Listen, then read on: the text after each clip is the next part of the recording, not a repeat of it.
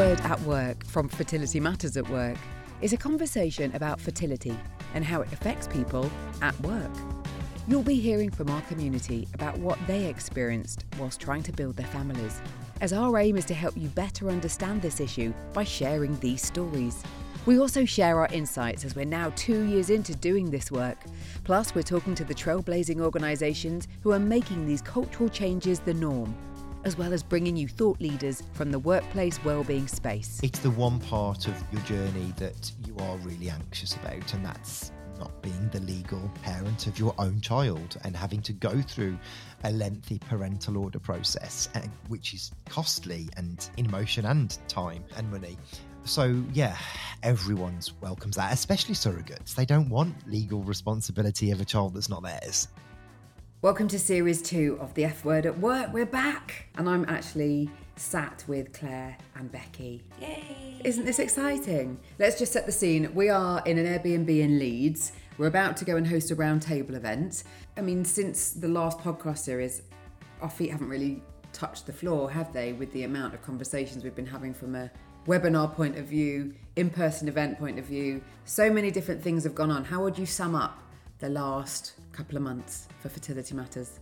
It's been crazy, but it's just, it shows, I think, the real momentum of this conversation in it's just not stopping it's ramping up and we're being asked to speak at so many different events we're getting really positive feedback from the organizations we're working with and I think we've had some moments haven't we where we've been kind of doing a, an event and looking at ourselves and thinking, wow, we've come so far from where we were back in 2021. And you'll hear that because we've got our members round table to share with you as part of this series. But Claire, how would you sum up the well, last few just, months? I was just thinking about um, us labelling months. So we had, um, yeah. what did we have? Manic March, Epic and March. oh, Epic, Epic March, March. and Manic May, and so I think We had, just we, had, we had reflective April, didn't we? Yeah, I think we had a little bit of a dip, but only a slight one. But it's, it's just made me laugh because I'm thinking back, we've actually assigned a, a, a very busy term to every month since virtually March, haven't we? So that's what we're in now, August. We're recording this in August. The podcast will land with you in September, and we mapped out September, didn't we? And that was a pretty epic, full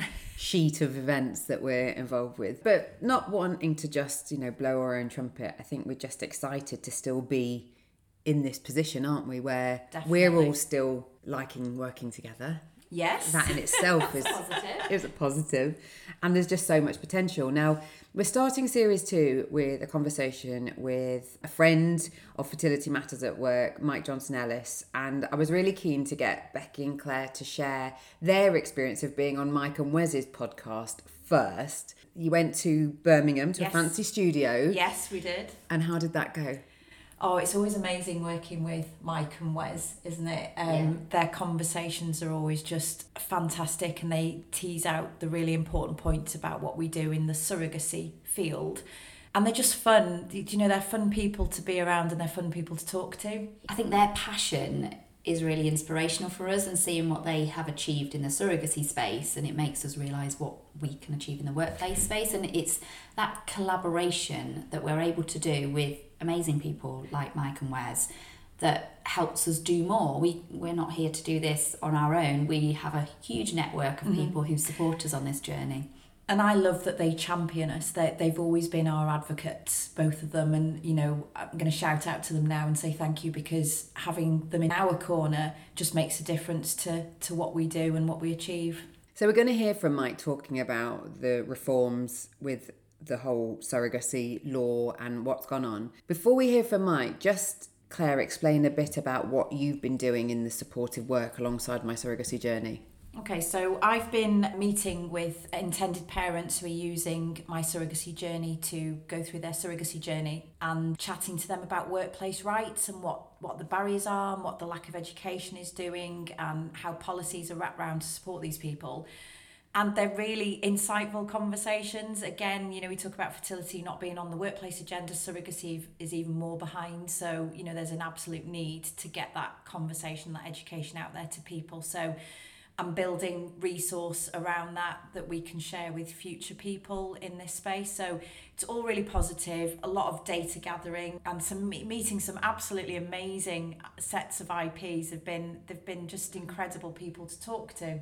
And these haven't been quick conversations for you, have they? No. it's taken hours of, because quite often workplaces aren't set up for these supportive conversations around surrogacy and, and intended parents are having to educate their As well as go as well as through- navigate yeah. it. So I think you said recently like less than one percent of organisations even mention Yeah, the, even the word surrogacy in their um, adoption policies, which is what surrogacy comes under, you know, just that basic thing that there's no nod to it, just is a bit mind blowing, really. Yeah, it's that whole recognition piece, isn't it? If you don't see yourself recognised in a workplace You're not validated. yeah, you think, right, what am I even entitled to? Do they even recognise what I'm going through? And that's your first impression of your workplace. So, how can we get more workplaces to be inclusive of surrogacy and intended parents and all these different routes to parenthood, not just having a an IVF policy because building a family and needing help to build a family isn't just through IVF. There's so many other ways. And this is what we provide content and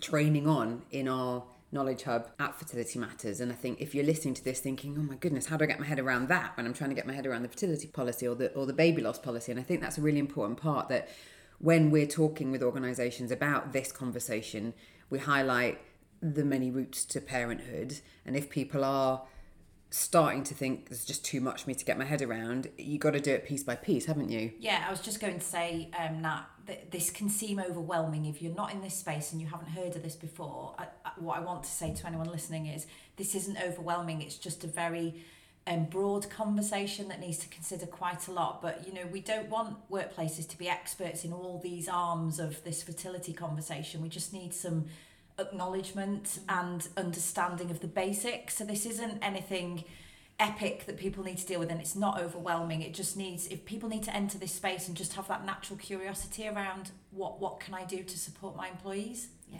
and I, I think what we found in some some of the organisations who are doing brilliant work is where they've engaged employees who have lived experience. Yes. It's, if you're a HR professional and you're thinking, right, I haven't got any experience of this, I'm going to have a go at writing something.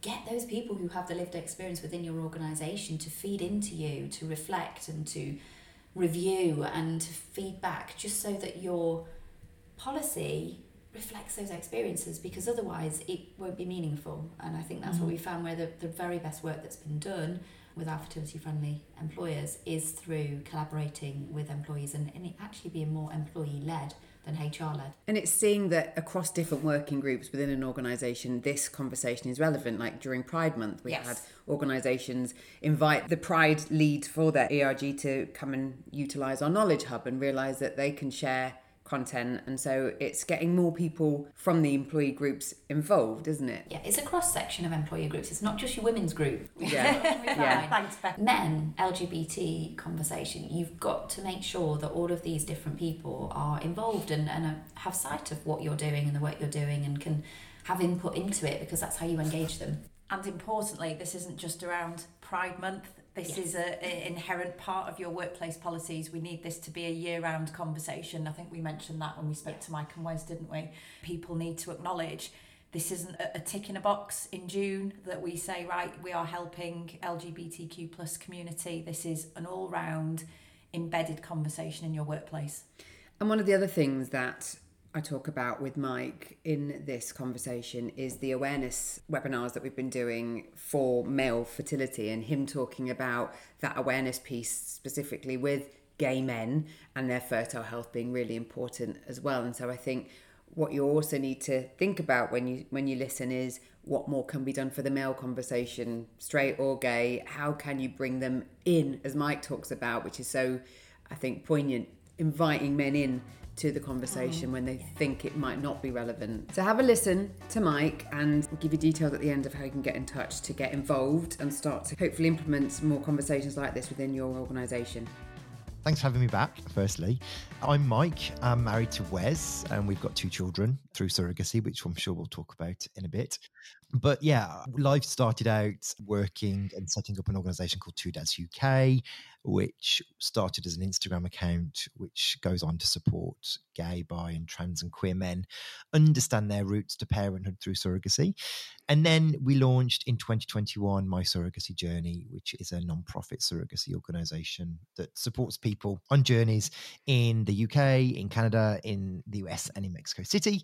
And we have the Modern Family Show, which is a family building event taking place in September of this year that we've been running now since 2019.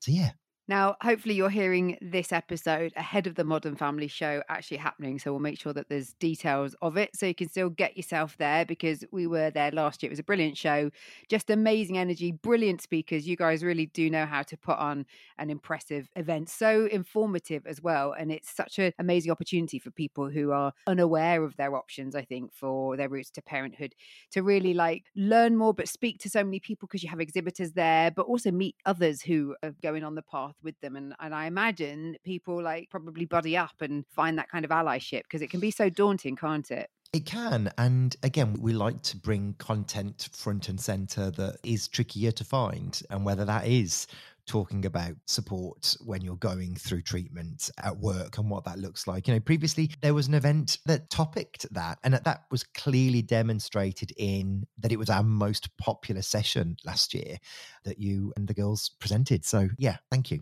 Well, we're going to talk a bit more about what organisations need to think about. But just as a starting point, there's been massive changes in terms of new legislation. And I'd just like you to share what you feel will have the biggest impact on people who use surrogacy from the changes that have happened. Mm-hmm. So uh, we saw this year at the end of March, the Law Commission released the final draft bill, which we've all been waiting patiently for.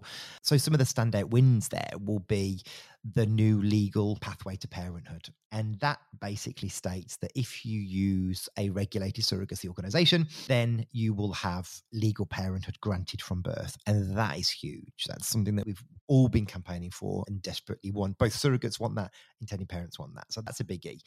I think the other one, really, for the organizations like us, for my surrogacy journey, will be the regulation, which we welcome, and the fact that we'll be able to advertise our services looking for surrogates, which is something that you can't currently do. So we'll be able to openly advertise and therefore talk about surrogacy in more of a mainstream way and break some of those taboos and educate people better about surrogacy. So they're definitely some of the wins that I think will be welcomed by the community because that education piece is so important, especially when we're talking about the workplace. And how do you think that this ability to talk more freely about it will impact that conversation in the workplace and help organizations understand what else they need to be thinking about? I think it's going to be huge. I think you, know, you only have to look at when, you know, legislation changes, it improves public perception of that topic. And when we will see the surrogacy law reform finally come through with new legislation, that in turn hopefully will improve what people think. And then we will start to see where some of those other inequalities exist and that naturally will flow into you know workplace and how policy is supported there so i think there'll be more ripples to come from the changes in the legislation not least of all with employers recognizing and understanding surrogacy better and how they should support their employees going on leave. So, just in terms of what's to come, because we know that the part one was issued like over 30 years ago. And is there going to be further amendments? And if so, with it taking such a long time to get to this stage that you said that you've been waiting so patiently for, are you hopeful that it won't take so long if that conversation really grows in the kind of public awareness? Mm-hmm. So I'm considering these changes that these are once in a generation type legislative changes. Are they perfect? No. Will there be amendments? I think there probably will be. There needs to be a better pathway for those exploring international surrogacy currently that really wasn't dealt with in this particular bill, which was frustrating for those people exploring surrogacy in places like the US or Mexico City, for example. So I think there will be amendments to the parental order pathway for those people. But I think generally, especially the work that has been commissioned to do to date, I think you know we will hopefully see you know Surrogacy Arrangements Act of 2023 being that new bar of legislation, which is what we all seem to believe. But yeah, I think there will be a couple of tweaks, but nothing certainly as big as what we've seen. It must feel such a relief to have got to this point because ever since I've known you, you've kind of been waiting for this. It's such a relief, you know. It's the one part of your journey that you are really anxious about, and that's not being the legal parent of your own child and having to go through a lengthy parental order process, eh, which is costly and in emotion and time and money. So yeah, everyone's welcomes that, especially surrogates. They don't want legal responsibility of a child that's not theirs. Yeah. Let's just talk a bit more about what it actually means for anyone who's listening who doesn't really understand the whole surrogacy process. You touched on some things about the impact on the surrogate and the intended parents. Just explain a little bit about the language around it and that pathway. So, I guess the new pathway sets out very clearly some new guidelines and some new preconception checks that need to take place when you are making a, a statutory declaration, really one of the big changes in the new pathway is the removal of CAFCASS. And where CAFCASS's job was to ensure the welfare of the child assessment is taking place, that now becomes the duty of the regulated surrogacy organisation. So it kind of shows you how important the Law Commission are they call the RSOs the gatekeepers of the new pathway. So we will be doing all of the pre-conception checks, so the DBS checks, the making sure that everyone has the legal advice, that the stat declarations are completed, that everyone understands expenses, and then also making sure that the welfare of the child assessments are also done with everyone involved, surrogates and intended parents it also, by the very nature of the pathway, really sets it quite clear that independent surrogacy is definitely not the preference of what the latest bill is stating. And it definitely sets out that the latest pathway is far more compliant, more inclusive to organizations, and definitely is trying to deter people from doing independent surrogacy. So that's kind of the rough framework of what's in place. We're pleased for that because it, when we set the organization up, you know, being regulation ready was something that we always wanted to achieve and making sure that everyone had the support from the get go was how we've always worked. So, you know, this is what we've been waiting to see. And as well, the proposed regulator would be the HFEA. So, the same regulator as fertility clinics will also be the same regulator for us, meaning, therefore, that everyone is working to a brand new code of practice for surrogacy and that we as organizations are accountable to the HFEA. In terms of then the changes, is there anything that you felt quite significant that has been missed off? Mm, yeah, I do actually. The topic of double donation was left out, and I think it was kind of a step too far for everybody. They didn't quite understand or found it very difficult to pinpoint the medical needs for people needing double donation and again having a genetic link to the child that the law commission found that that was really really important i disagree if i'm honest because i think the people that that really impacts are those that meet later in life or women that have gone through early menopause and trans people and I think it was difficult for the Law Commission to group all of that into one medical definition. Right. Um, because it just isn't possible. There's a number of people that need double donation. So it's really sad that that is not going to be the case. People can still do double donation, but they will then have to go through an adoption route and then a, more rigorous welfare of the child assessment through the High Court, which is expensive and takes a long time. So, for anybody embarking on a surrogacy journey, they themselves have so much to learn, which I know is the motivation for what you guys have set up because you were pretty much on your own at the time that you became parents. What do you want organizations to consider when you're thinking about what people are embarking on in terms of their own awareness? And we're not expecting organizations to know everything, but just thinking about the things that people are going to need inclusive language, understanding what access and time off people are going to need just talk to me a bit about that. Yeah, I think, and I say this with a really big sigh because there's so much to do and yeah. unpack here, and we'll get there. but there's a lot of education that we have to do on the very topic of surrogacy, and many, many organizations don't understand it. So I think, firstly, engaging with your employee base and understanding that families are created very differently, and policy needs to be updated to reflect that. So, inviting the surrogacy topic to the policy, you know, call us to the party and let's talk about surrogacy the word adoption gets used heavily when people are going on surrogacy leave because everyone tags on the adoption leave policy. You know, we're not adopting our children, we're going on surrogacy leave. So let's call it that to really easy fix. And again, understand the process of surrogacy. You know, yes, we are not physically carrying a pregnancy, but we are pregnant. Our surrogate is pregnant. They will probably and more than likely go off on maternity leave, as they should, whilst they recover. But as parents of a newborn child, we are also entitled to the relevant leave. And we get that protected statutory. But again, organizations could do more to understand that topic, not only about LGBTQ people and how we family build, but you know those struggling with infertility that have to turn to surrogacy.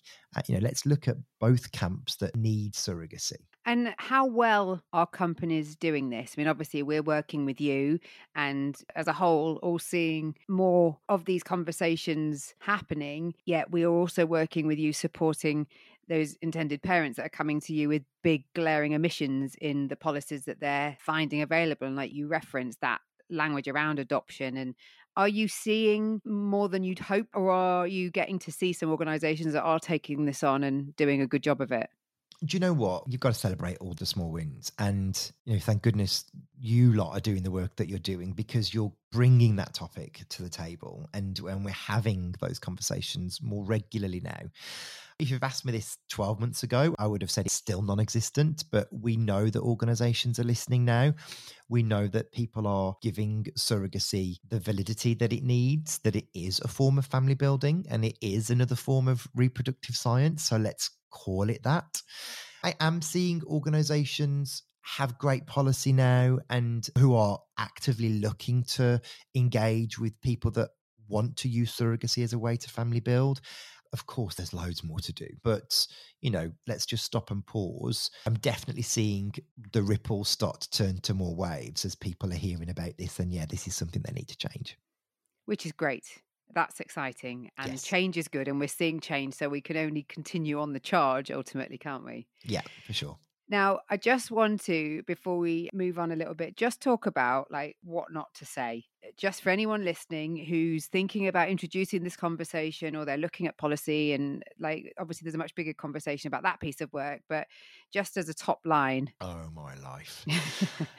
So uh, yeah firstly what I would say to say is engage first, you know, and and what you don't know, ask rather than say something really offensive, which we've all had.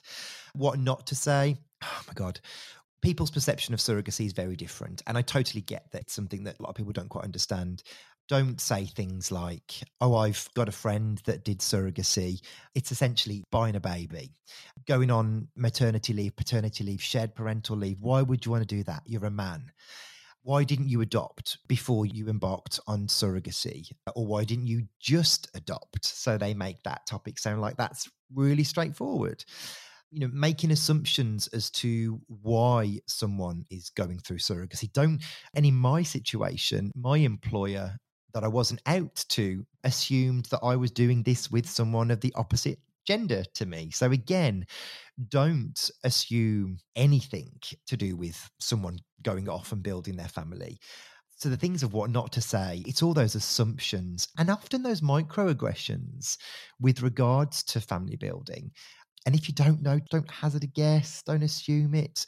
Put your hands up and learn because you will get more from that employee by them volunteering all of this really useful information that you can build into a really inclusive policy. Thank you for that. And you alluded to your experience of your employer, and I will put a link in the show notes to the chat that we did with Mike as one of our F Word at Work Lunch and Learns, so you can hear more him share that story. But I just want to talk a bit before we move on to what's going on with you in your personal life about a session that we did together just a couple of months ago where there was yourself and Sean Greenaway from Knackered Knackers, and we'd hosted a male fertility conversation for a construction company who were very keen to engage their predominantly male audience.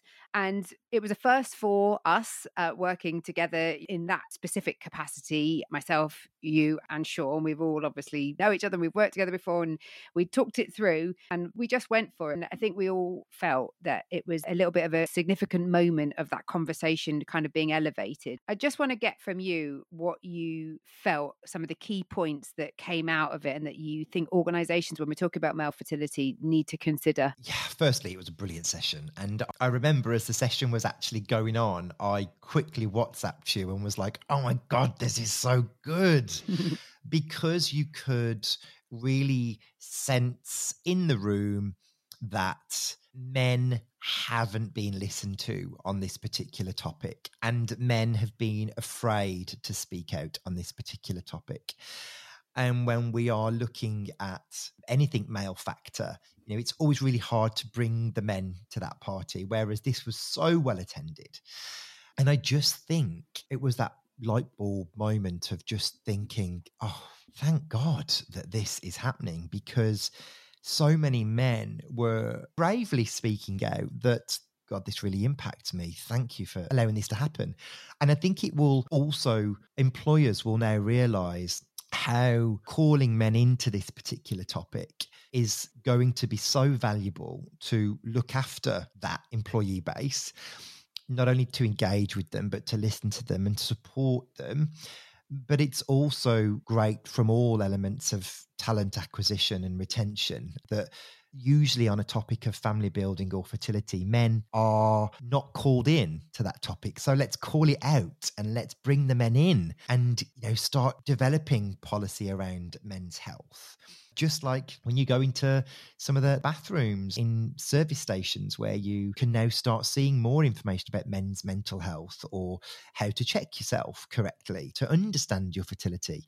You know, just little signposts like that. And the response from the audience was like, my gosh, this, it's time we did this. So I loved it. It was one of my favorite sessions that I think I've done this year. I'm so pleased. And also just highlighting that it's all men we're talking about, that infertility doesn't discriminate whether you're straight or gay. And it was, I found it really insightful hearing the surprise, you know, that you'd experienced, others in your community have experienced, because when would your fertility be tested, you know, until this point of trying to family build?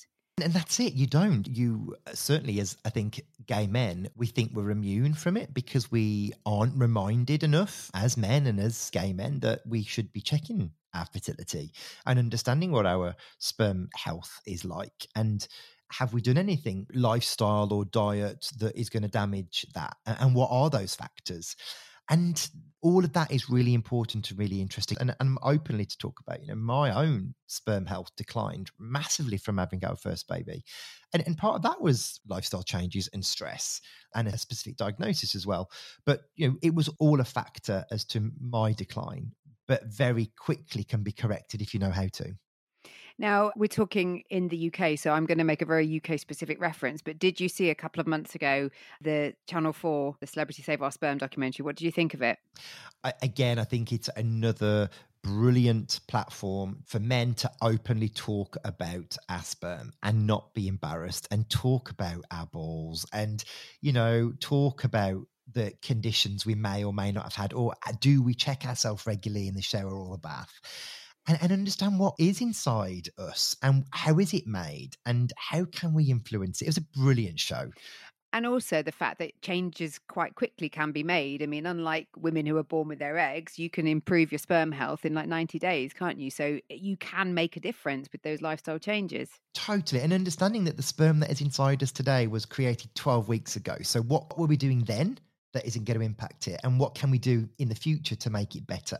And that information is key. So yeah. many men don't know that. Yeah i thought it was a brilliant show as well. And again i'll put links in the show notes if it's still playing. If it's not blame channel 4 it's nothing to do with me. If you're not listening in the uk apologies. But just finally mike because it's been lovely as always chatting with you. At the time that we're speaking you are embarking on further family building which it's so exciting to hear. Just explain a bit about the where and what and when you're going to hopefully bring another baby home. Ah, I know. We have decided that we want to extend our family. We feel very privileged in the sense that we have embryos remaining and we still have an attachment to that. So we are expanding our family. We've met with and have a new surrogate. We're completing our journey this time in Mexico City, where we have our own program and pathway. So we're really putting our heart and our embryos where our mouth is because we believe in this real ethical route. So, yeah, we are embarking on baby number three. So, watch this space.